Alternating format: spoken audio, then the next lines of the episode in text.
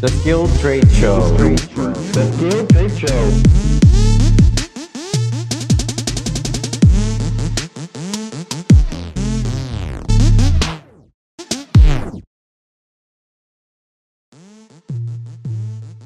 If you had to explain to uh, Joaquin Trujillo, who has never messed around with fantasy league football or ever been into football, really, think I played tag football once. I think.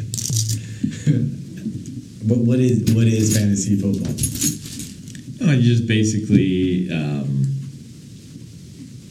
you know, picking different players from different teams the, that you are basically a manager of. You pick which different positions, and based on how they perform that week is how many points you get. So, So it's it's it's players from different teams. yes, my wife would she like, "What are you doing? Spending all this time, you know, watching." You know, I'm yelling for certain players, you know, to do well, and the others not to do well. how And do so- you what, how do you who tracks the points on all this? It's all done through the the app, through the website, and so um, yeah. So I did that, and then my uh, wife said, "Well, I'm going to try it." So I said, "All right." So I put together a, a family league, and there's no money involved. It's just bragging rights, and uh, I've got uh, my older brother, my younger brother, my son, my wife, uh, my son's wife, you know, my daughter's husband. Um, that seems like two- two nephews. Big, that's a big fantasy league. Yeah, there's 12 teams, and um, I think only one of them is not, only one person in the league is not related. You know, she, uh, she's just a really good friend of Yeah. my, my daughter-in-law. It doesn't make sense not to have money involved at this point. Nah, it's all bragging rights. And That's then cool. last year I, I built a trophy. You know, one- one of my woodworking projects. I built a trophy for uh, That's awesome. for the league, and um, so and it's a perpetual trophy.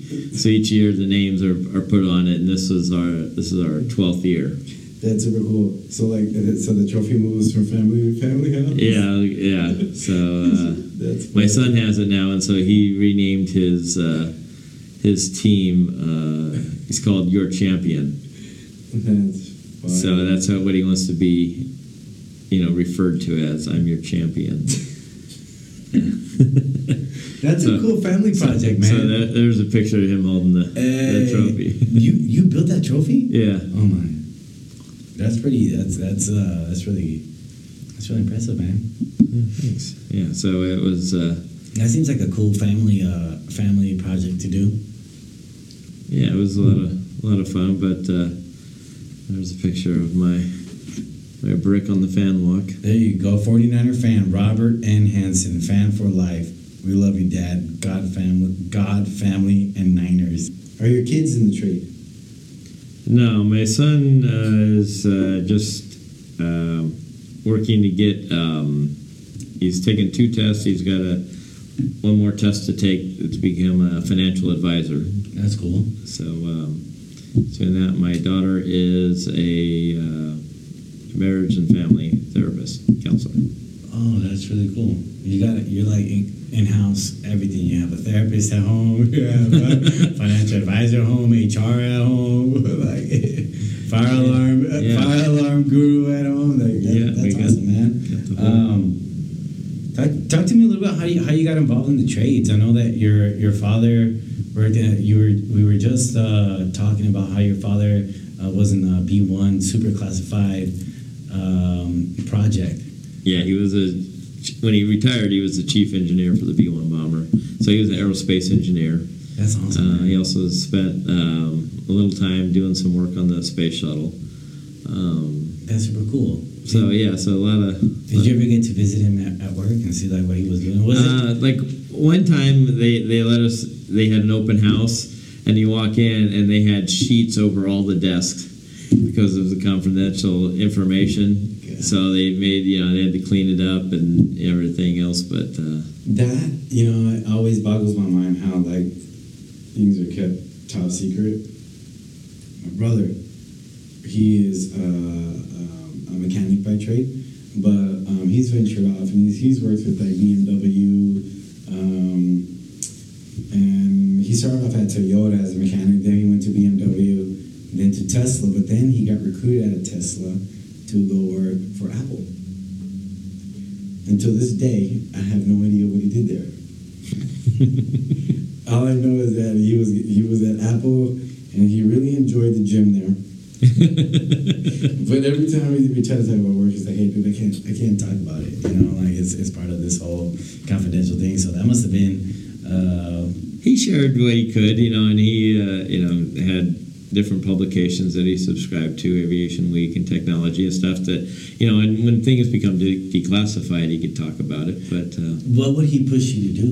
Like being the fact that he was like an aviation engineer, uh, uh, you know, but was he like, "Hey, go to school, be an engineer," or he he just wanted us to do what made us happy, what we wanted to do. So, um, you know, yeah, he was like, get the education and everything else, and he provided for that. I just, I was studying to be a civil engineer, and um, I thought I was going to be building roads and bridges and stuff. And uh, how far did that go? um, I got through three years of college, and uh, I just couldn't get past dynamics. Did you do good academically, but up, up to that point, like high school, middle school, you were I was average. Yeah? I'd say just average. I mean, I I like to have fun and you know that's awesome. just hang out, but uh, I didn't put a, a whole lot into study. And I did go back to college just before I took this job to uh, learn uh, CAD and Revit, so I could do design work. So you you didn't you ended up in the construction industry, right? But you you ran into a trade. Uh, how, how did that how did that work for you? You just uh, Well, I mean, I, like I said, I started in uh, carpentry because I love working with wood. yeah So I thought, all right, I can build houses. I've always wanted to build my own house and everything. I Yeah. mean, pound the nails, do everything. Um, but then they just didn't have enough work. They didn't have any work for us, and so they said, "Hey, we got some work in electrical." So I said, "All right, you're like you're like I'll try that." You know, and I just I needed a job. I needed to get some work and stuff. Th- you know, just uh, I think that that's awesome because uh, you know the availability of construction. You know, it's always at at one's reach. You know, like hey, like um, I feel like it, it's always a good buffer. The skilled the skilled trades. You know, like hey, I always tell people like hey, I don't know what what to do. Ah, go pick up a trade. Go pick up a trade meanwhile you figure it out. Make some good money. Learn a skill. You know. Yeah. Um, and uh, it, it it's almost like a pattern I'm starting to see as I sit down and talk to people. It's always like, hey, you know, uh, they fell into a trade to just be able to get uh, get a, get a skill and be able to have a job, and then they fall in love with it. Yeah, and I, I one of the benefits I found is being able to do my own work in my own house.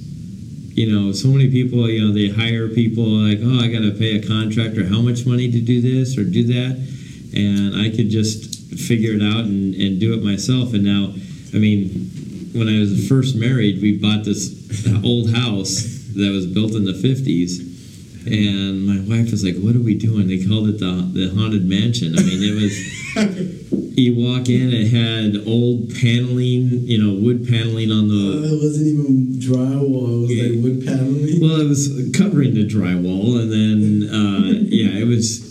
It looked it looked horrible, and I'm like, well, we could do this, we could do that, and my wife couldn't see it and stuff. But and I started doing some work, and she it took her a while to to be able to trust me. You know, like I we had a, a kitchen faced the front yard, and it was just a simple sliding glass uh, window. Okay. And uh, we said, let's put a little garden window in there.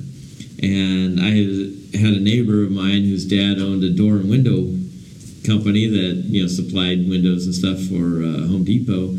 And I so I said, hey, I need a custom window. Here's the size. He made it for me. Had it. And I went and picked it up, and uh, I was like, all right, here we go. And I started going outside and. Um, doing the uh, you know taking the window out, started busting up the stucco and stuff around there. My wife's like, I can't stay here. I can't watch this.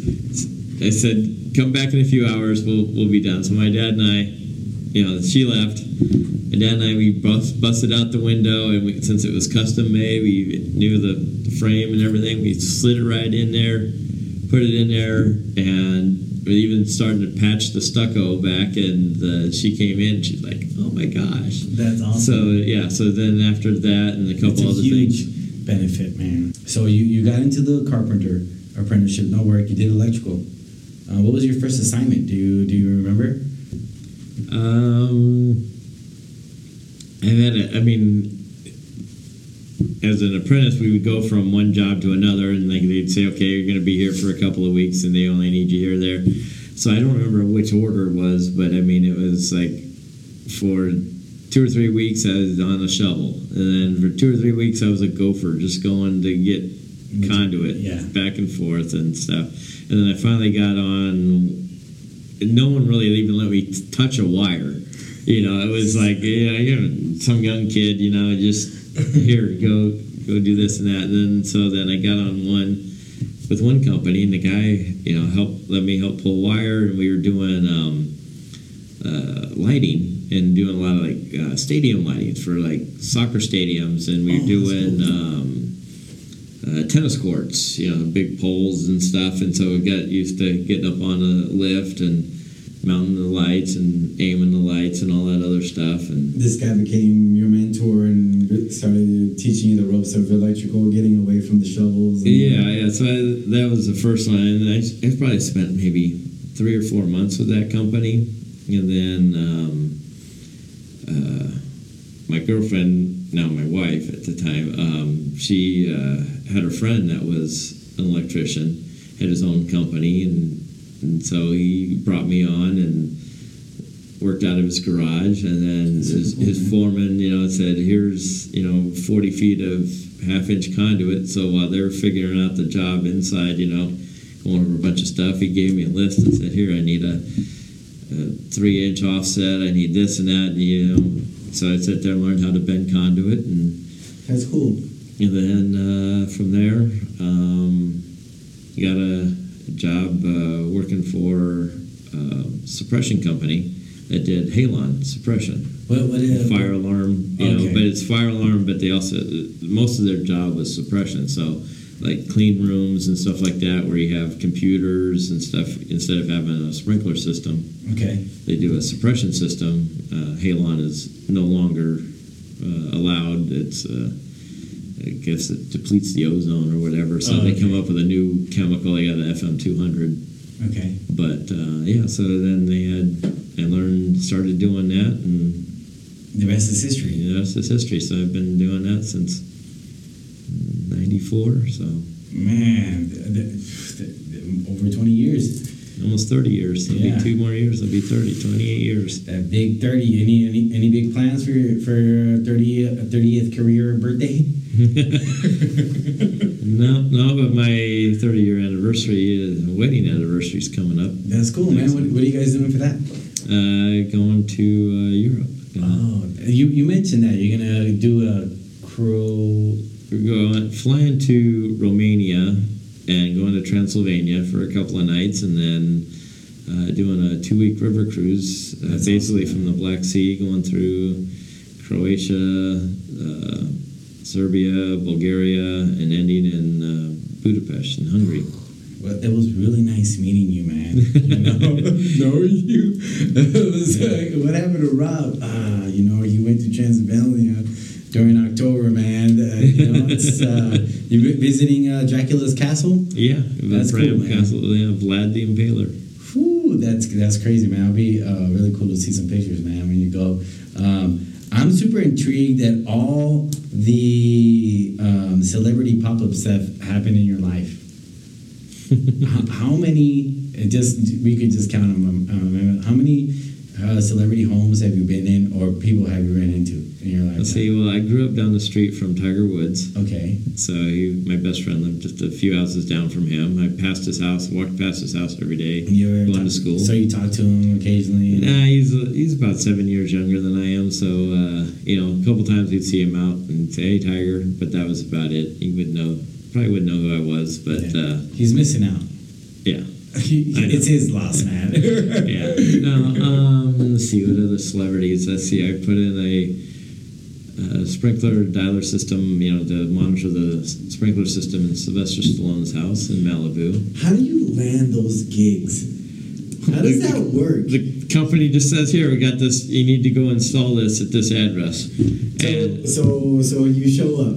they show up, and then they have a uh, whoever the house caretaker is. You know, they have property management company, and you know he wasn't there, so they, get all the workers there when it, when he's not there. And so I walked in and you know into his garage, and had a pretty nice motorcycle in there, and a couple of maybe another car or so. But um, he also that's where he, I guess he was doing a lot of his painting and stuff. Oh, but but yeah, so I set up the system, you know, in in there. And back then we didn't have cell phones, so I had to go in to make sure that they're receiving signals at the central station. And the guy didn't want to let me in the house. I said, "Well, I got to call, and make sure it's working."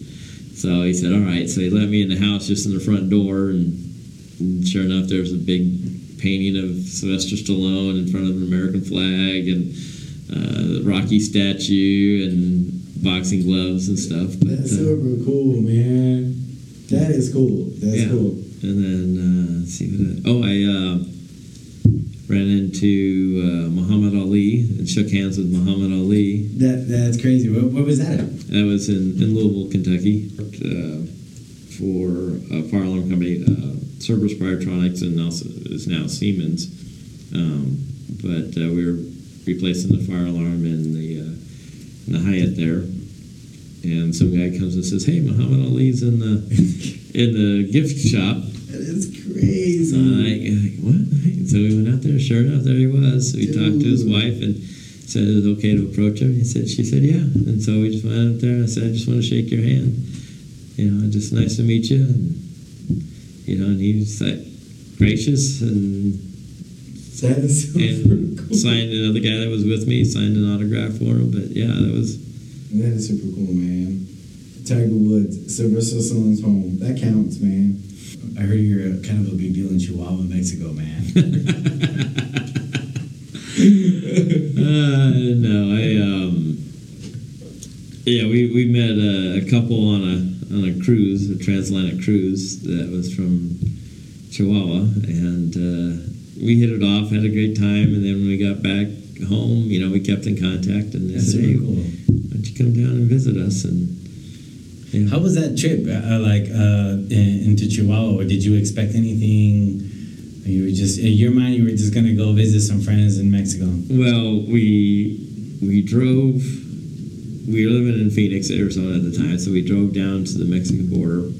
We parked our car on the American side, and then walked across the border with our suitcases and stuff. And uh, the our friend had a driver waiting for us, Okay.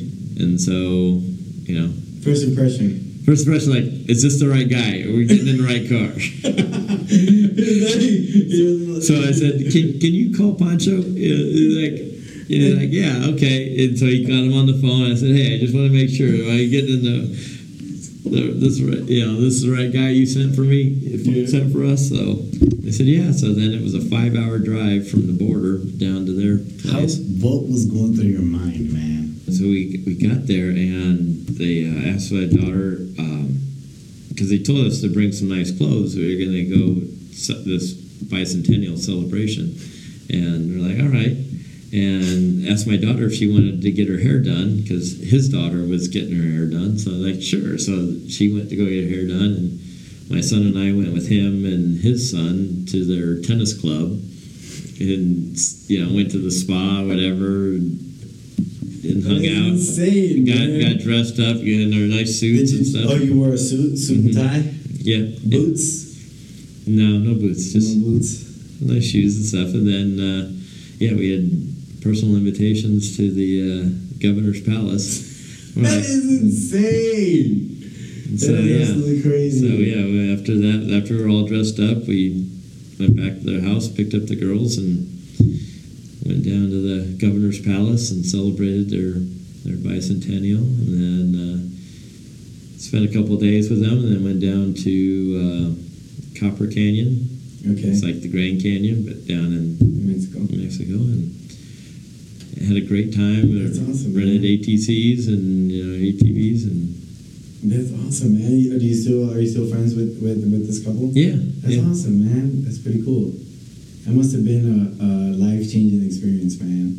Oh yeah. How, how was the culture, like the the atmosphere? Were you involved? Did you feel it out of place, or you just dove right in, man? No, I mean we, we felt a little out of place. I mean we kind of felt like the white trash, you know, like like you know this is this is a nice, you know, this is really nice, you know.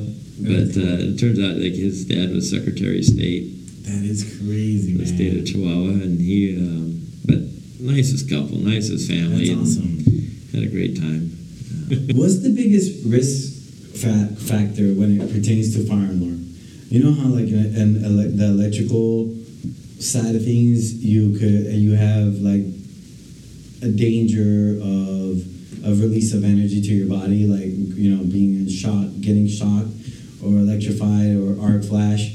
What is that equal in the fire alarm world? Like what, what can hurt you to that, that degree? Um, fire alarm doesn't. Uh, I mean, because it's low voltage. Most of it's 24 volts. Um, I did do a system that was. They used to have a, a system that was 250 volts DC. Um, yeah, then you, I've been shocked a couple times by that, and that was pretty bad. But you know, that system's so outdated years ago. Um, but no, the thing about fire alarm is not much that it can hurt you, but if you don't do it right, you're putting other people's lives in danger. So if the system doesn't work properly, then you know if it doesn't recall the elevators properly, if it doesn't sound when it's supposed to, you know, doesn't alert people to get out of the building, you know, if if, if there's a failure, if you don't do it right, I mean that's one of the things that it's people's lives are, are on the are are on the line, really. You know, yeah. and it pertains to fire alarm, keeping people safe, keep getting people safe. Um, what are all the things that encompasses a fire alarm system? Water. Well, I mean, yeah, we, we deal with uh, the sprinkler system. We deal with mechanical, um, like I said, airflow, stair pressurization, and keep smoke out of the stairwells. Um, we deal with elevators, recall, make sure it doesn't recall to the wrong floor. If there's a, you know, if there's a fire on the first floor, you don't want the elevators to go, you know, empty out on the floor that's on fire, that kind of stuff. Um, no, there's a lot of uh, a lot of involvement with uh, you know making sure and making sure that when the alarm does go off, is getting the first responders there to the right location. How does that system work? Does- So, so let's say there's a uh, there's a fire in the building, okay, and so the first thing that detects the fire will be a smoke detector. Typically, if they're if it has smoke detector smoke coverage, Okay. they have smoke detectors in there.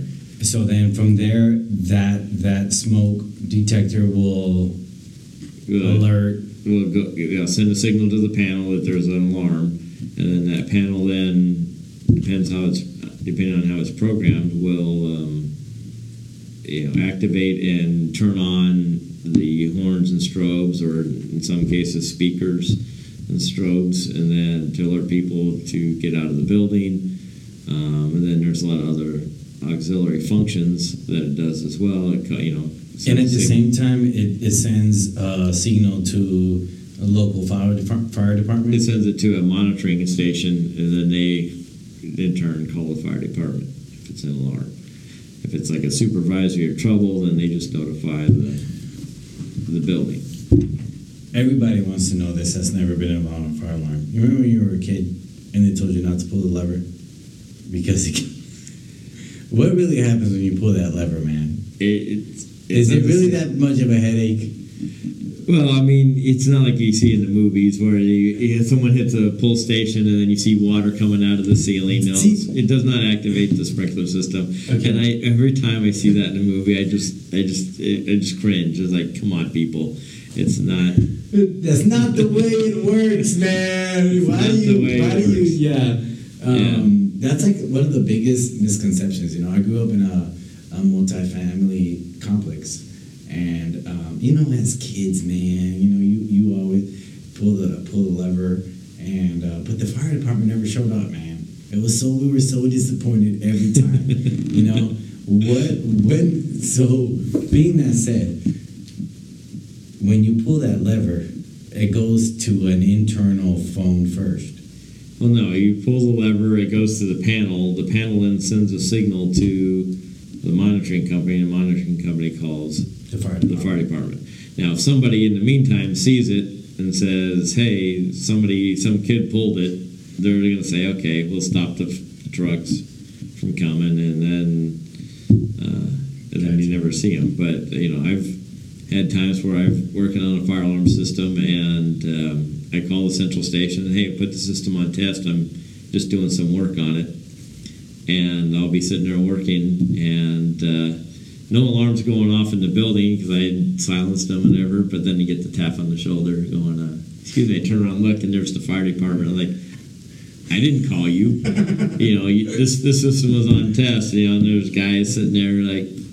Okay, you know, and then call the central station, and they record all their conversations, and supervisor goes back, listens to it, because I tell them who I talked to, and they said, "No, you're right. That is Our screw up." So That's you know it. how many movies the Yeah. guy gets out of the building clear because he pulled the lever and everyone's getting rained on. Yeah, I'm like, man, yeah, and that, that would be considered a deluge system. And the only time you would see a deluge system is because they, they do exist, where you can pull a pull station and it dumps water. where are those buildings at, Rob? Those would be like an airport hangar, you know, someplace where you pull it and they want water on it immediately, and that would be, you know, typically, like I say, an airport hangar. You'd see that. Um, I'm writing it down. Airport hangar. yeah, and then if you're lucky, they've got a foam system, and you you can look up a foam system gone wrong, you know, in the hangar, and it will fill the whole hangar with with foam. And one guy, they there's videos out there you can check it out. check it out. And uh, one guy had his truck parked outside the hangar, had his windows open, and the, the foam just went rolled right out into his truck. You know, he opened up the truck and you could see the all the foam in it and everything. Man, um, But uh, when when do, is fire alarm allowed to be freered, and when does it have to be in conduit? What what are the what are what is the code requirement on that? um, it, it varies from jurisdiction to jurisdiction. Okay. So some jurisdictions will say everything's got to be in conduit, and some, I mean, the national code is that you know anything above uh, seven feet, you know, can be free air. You know, it just has to be you know mechanically protected. You know, when you're If you're gonna go into a box, and it needs to not just enter the box, but need to have a, a adequate, I imagine. Uh, or something in Yeah. there, and yeah. Okay. Um, but uh, yeah, if you're above a ceiling, and then um, and typically, you know, you you don't want to be seeing wires, and that's why a lot of times, like in garages and stuff, you you see it in conduit. Um, it also has to be protected depending on uh, the survivability of the of the wire. If it's a high rise or type of building, if you're going to do what they call partial evacuation, where you don't evacuate the entire building, then it's uh, the notification circuits have to have a two-hour survivability. So, um, but if it's a general evacuation, as as the electrical industry continues to advance, right, and technology like lighting control systems, wireless uh, switches that communicate uh, to one another from different from different points, you know. Um, where do you see like the fire alarm industry going? Is, is it evolving at that point where it's like you starting to see wireless devices that communicate? Um, and if so, what's the cost so I can present that to my fire alarm PM? yeah, yeah, trying to find an easy way out. Uh, yeah, and then uh, and then who's going to pay for all the Yeah, yeah. batteries for? The, yes, they do. They do make wireless uh, Really? fire alarm. Okay. Um, I imagine it's not ideal for like multifamily It's, you know, it's probably like a single homes and Uh, historical buildings, that kind of stuff, where you don't want to run conduits and you know penetrating walls and that kind of stuff. What are some of the and, and it's okay not not to not to know if you don't, but it, I'm very interested to to know like where where technology is taking like fire alarm. You know, as far as like Fire alarm is not evolve. It doesn't evolve very fast, uh, so it's um, be, it's very code driven. I mean, and obviously, it's got to be pretty robust, and you know, it's got to and durability. durability and you know um, you know because you're talking life safety here you're talking people's lives so you can't just you know it's like somebody loses cell coverage like oh man i can't play my game on my phone or i can't make a Right.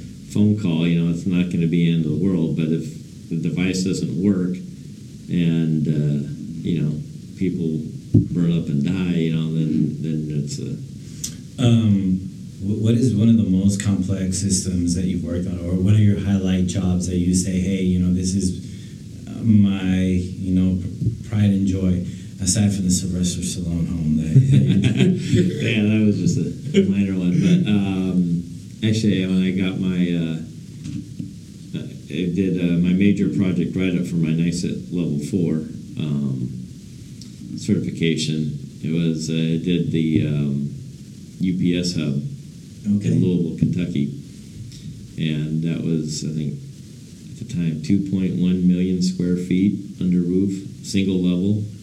So that's where they bring up all the planes, and you know they could, you know, unload a plane and load it back up to fly it out in an hour and a half, in 90 minutes. They could unload it, and the conveyor system in this building, in the buildings are just crazy. They had some conveyors that ran like 30 miles an hour. You know, for, for, for all like the letters and stuff. They That's huge. yeah, and they uh, and seeing this conveyor system that they have inside the hub is just insane, and they could read barcodes on you know on any package, even if it was upside down, if it was on the You thing. ever had like a 360 scan? Just go. Yeah, they Doesn't could. matter how. It, Yeah, they could. Yeah, so but trying to get you know there's a lot of panels covering a lot of areas, so um, a lot of power supplies, trying to synchronize them all, and Do you know? You know, like uh, as it pertains to electrical, we have like uh, hazardous classifications one, two, and three. Do those things apply as well for fire alarm, or is it just like uh, one system kind No, you. I mean, you you have intrinsically safe, you know, equipment. You know, if you're in a, um, you know, uh, explosion-proof room and that kind of stuff, you have different hazards and. Um, of super cool, man? You know, why do you think electricians are intimidated by a fire alarm? Aside because it's red. Danger. I, I don't know. It's Yeah, I think you just fear what you don't know. Yeah. I mean, You know, you're, you're timid. You're you're a little bit shy, or you're a little bit. Everyone, when, when there's something put on your lap that you you don't know, there's al always a certain insecurity. You know. Well, I think you know part of it is is that it's um, it's very code driven. So knowing exactly where to put a device, um, you know, you can't have a smoke detector within three feet of a of a register, or um, you know, just making sure that you're meeting all the codes and um, and there's no T tapping. You know, I mean, you can T there's some T tapping in, in some cases, but for the most part, you know, you gotta go in series, you know, hit all the devices, end line resistors, you know, it's very susceptible to ground faults and shorts and opens and it's it's pretty technical and you know and it's it's not it's not difficult. I mean once you do it a couple times, you're like, yeah, it's nothing It's like- to it. I bet it's, it's a lot. Like I, I, I'm excited, you know, but I'm a bit of a. I don't know, man. I'm a, I'm a geek, man. I like the books, you know. I, I like to read. I like I like the stuff, but Yeah, there's a lot of codes, a lot of things to learn. Um, some jurisdictions, you know, when you're, they require at least somebody at a NICET level two or higher or something, you know, some certification when working on it. Um, How about um, it to be like a pro- to learn how to program and stuff like that? That's where I feel like. Uh, um, is there any type of certificate or accreditation that you need to be a programmer? Um, yeah, I mean, when you're working on the system, you you know you should have been trained and certified on whatever system, whatever manufacturer in, their panel or system that you're working on. Um, but no, it's um, and that's the fun part. I always enjoy you know trying to figure out if this, then this, if this. You know, you gotta. You know, one of the more complex jobs I did was uh, um, uh, down at USC, the smoke control system, and trying to figure out know, all the all the logic. I had to write over 700 logic equations to to make it you know turn on fans, but you can't turn on fans until certain dampers are open, certain doors or whatever. I mean, so you're trying to you know get the smoke out of the building. So they have exhaust fans on the roof, and you have supply fans down below, pushing the air up. You know, we even had to interact with the do- the front doors to the building. Oh, So we had to open the doors to the front building to get enough air in to to be able to to be able to evacuate. You know, get, to match the the exhaust. Yeah. But uh, yeah, it's carpenter, electrical. I mean, fire alarm. You know, you're 30, 30 years in the trade now. Uh, fire alarm PM. I mean, re- really, what what um, advice do you have to give young folk that want to get into the trade? You know, what what is the one thing that you would say, like, hey, um, take take this as an advice? um, it, it, find what you want to do. That's that's there's there's so many things out there, and like I say, I, I love to learn from other trades. I go out there. I'll spend a couple minutes watching a guy do drywall work because I know, like, you know what, I'm gonna have to patch a hole in my wall, you know, at some time, and you know, where I'm gonna, you know, want to cut something in. You know, how do I patch drywall? Or I'll watch, you know, one of the jobs I was watching the guy do wallpaper, like how do you match up the seams to make them just right, you know? And I sat there and I even asked the guy, how do you do that? He goes, oh yeah, it's simple. Let me show you. It, he spent less than a minute. And he goes, here, you just line this up here, line this, fold this up, make one cut. And you're like, oh, makes sense. Yeah, you. It, but it seemed like there's something that speaks out to me when you say that, Rob. The willingness to learn, the desire. You know, um, if you could, I'll, I'll, if I could piggyback on what you said, find what you love to do, but have it also like find find that desire. That you know that. Yeah, that's that's what it is. Is you know you, you find something that you want to do. I mean, if and the trades aren't for everybody, but you know if if you like working with your hands, you know, find something. I mean, there's always something. I mean, if you want to push yourself, yeah, there's you can get more and more technical. I mean, there's guys out there, you know, elevator, uh, you know, mechanics. They make a ton of money.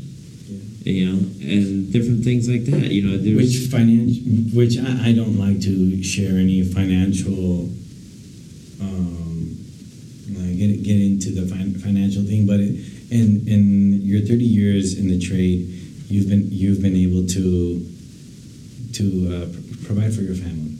Mhm.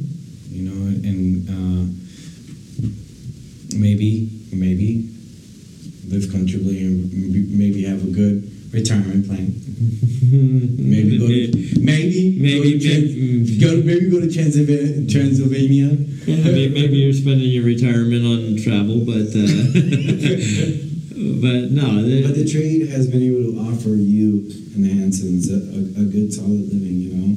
yeah, no, and it's uh, you know, I will share a, a story. Uh, try not to get choked up about it, but um, my son was going to drop out of college, and he said, "I'm I'm done. I'm going to stop going, and I'm going to come home and get a job and you know find it, move out and get an apartment." I'm like, "Okay, great. Come come work for the company I'm working at. Well, I'll get you a summer job."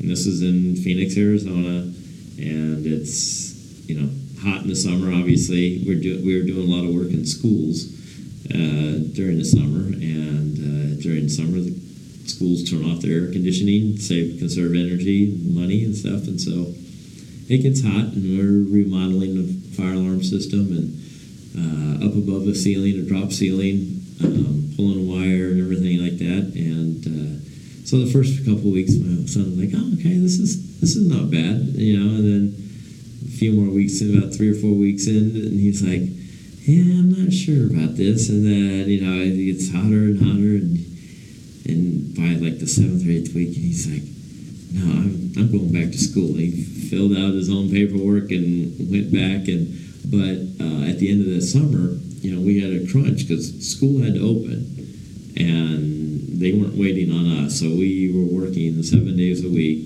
you know, and I was up on ladders, running, directing the crew. Here, I need you guys to do this and that, and uh, um, you know, running circles around some of these younger guys, and I just like, you know, and he goes, "How do you do it? You know, how do you do it?" I said, "You just, it's got to get done.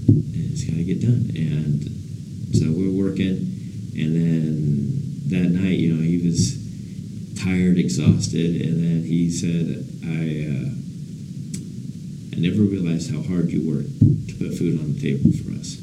Yeah. and that was like he he's you know after that he had a much bigger respect and you know for money and for understanding you know that you know I wasn't just sitting at a desk you know I was for years you know running conduit pulling wires you know up and down ladders all day long Yeah. making it happen and uh, yeah so then after that you know it was he wasn't asking for money anymore it's like hey can we go to the movies i said eh, you know we just can't afford it this week or whatever uh, he's like okay no big deal or hey you know what i'll i'll buy my own lunch today or whatever you know Yeah. so it's just You know, I, you- it's um, that story is remarkable. Honestly, I think I'm, I'm a little emotional myself, man. Um, you know, because you know, you fall in love with the trade. And you, you put your life and your soul into it, and honestly, like so many times, um, we, we make it look easy. You know, you come home and you, and you smile and you, you, you hug your significant other and you, you're, you're playing with the kids and, it's almost like it, it seems like, oh man, must be, you know, nothing's going on. But, um, you know, I, I have a huge respect, 100%. You're, you're right. Um, for, for my, for everyone in the trade, you know, especially, especially, especially you know, in, in the hot summer days, man, you know, and, and everyone, you know, puts in uh, all of their might, man, and their phy- physical strength to be able to build, man, you know, to be able to um, provide it. And, and I'm to just piggyback off that and say this last thing. You know, the, the, trade has an opportunity for everyone to be able to do what what you did and what I'm doing for my family. You know, if, if you're someone and you're just like, man, I, I'm I'm I'm stuck on a crossroad where I don't know what to do, where to go, or or what my next move in. Pick a trade. You know, go and go the, in you there. the thing the trades are always going to be there Yeah, pick a trade. Go join. You know, put up some drywall.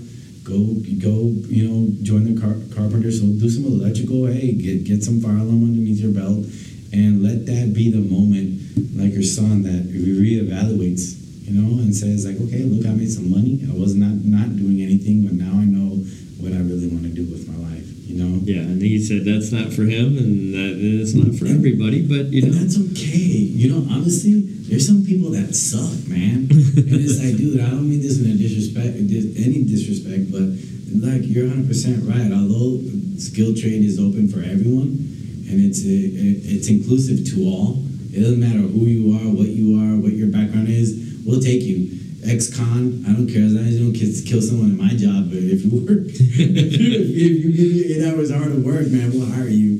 But Yeah. um, it's an opportunity for everyone.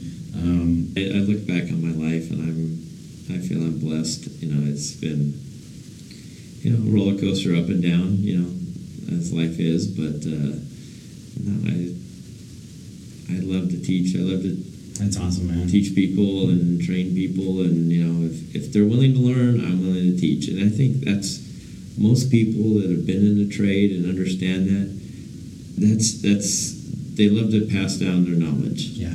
You know, I've I've heard of people that like, oh no, it's job security, not to do anything, but man, if you get the opportunity, teach somebody Yeah. and teach them what you know. Because I always say, you know what, the more somebody knows about what I do, the easier my life is. Yeah. Exactly. And so, I mean, and that's it. At everything, if you And let that people help you, hundred percent right. You know, for me, it, it's uh, I have uh, a lot of uh, um, good talent underneath me right now. I'm a lucky man, you know. Um, but the only reason that they follow me is because I keep I keep pouring out whatever little knowledge I have. It's it's I'm an open book.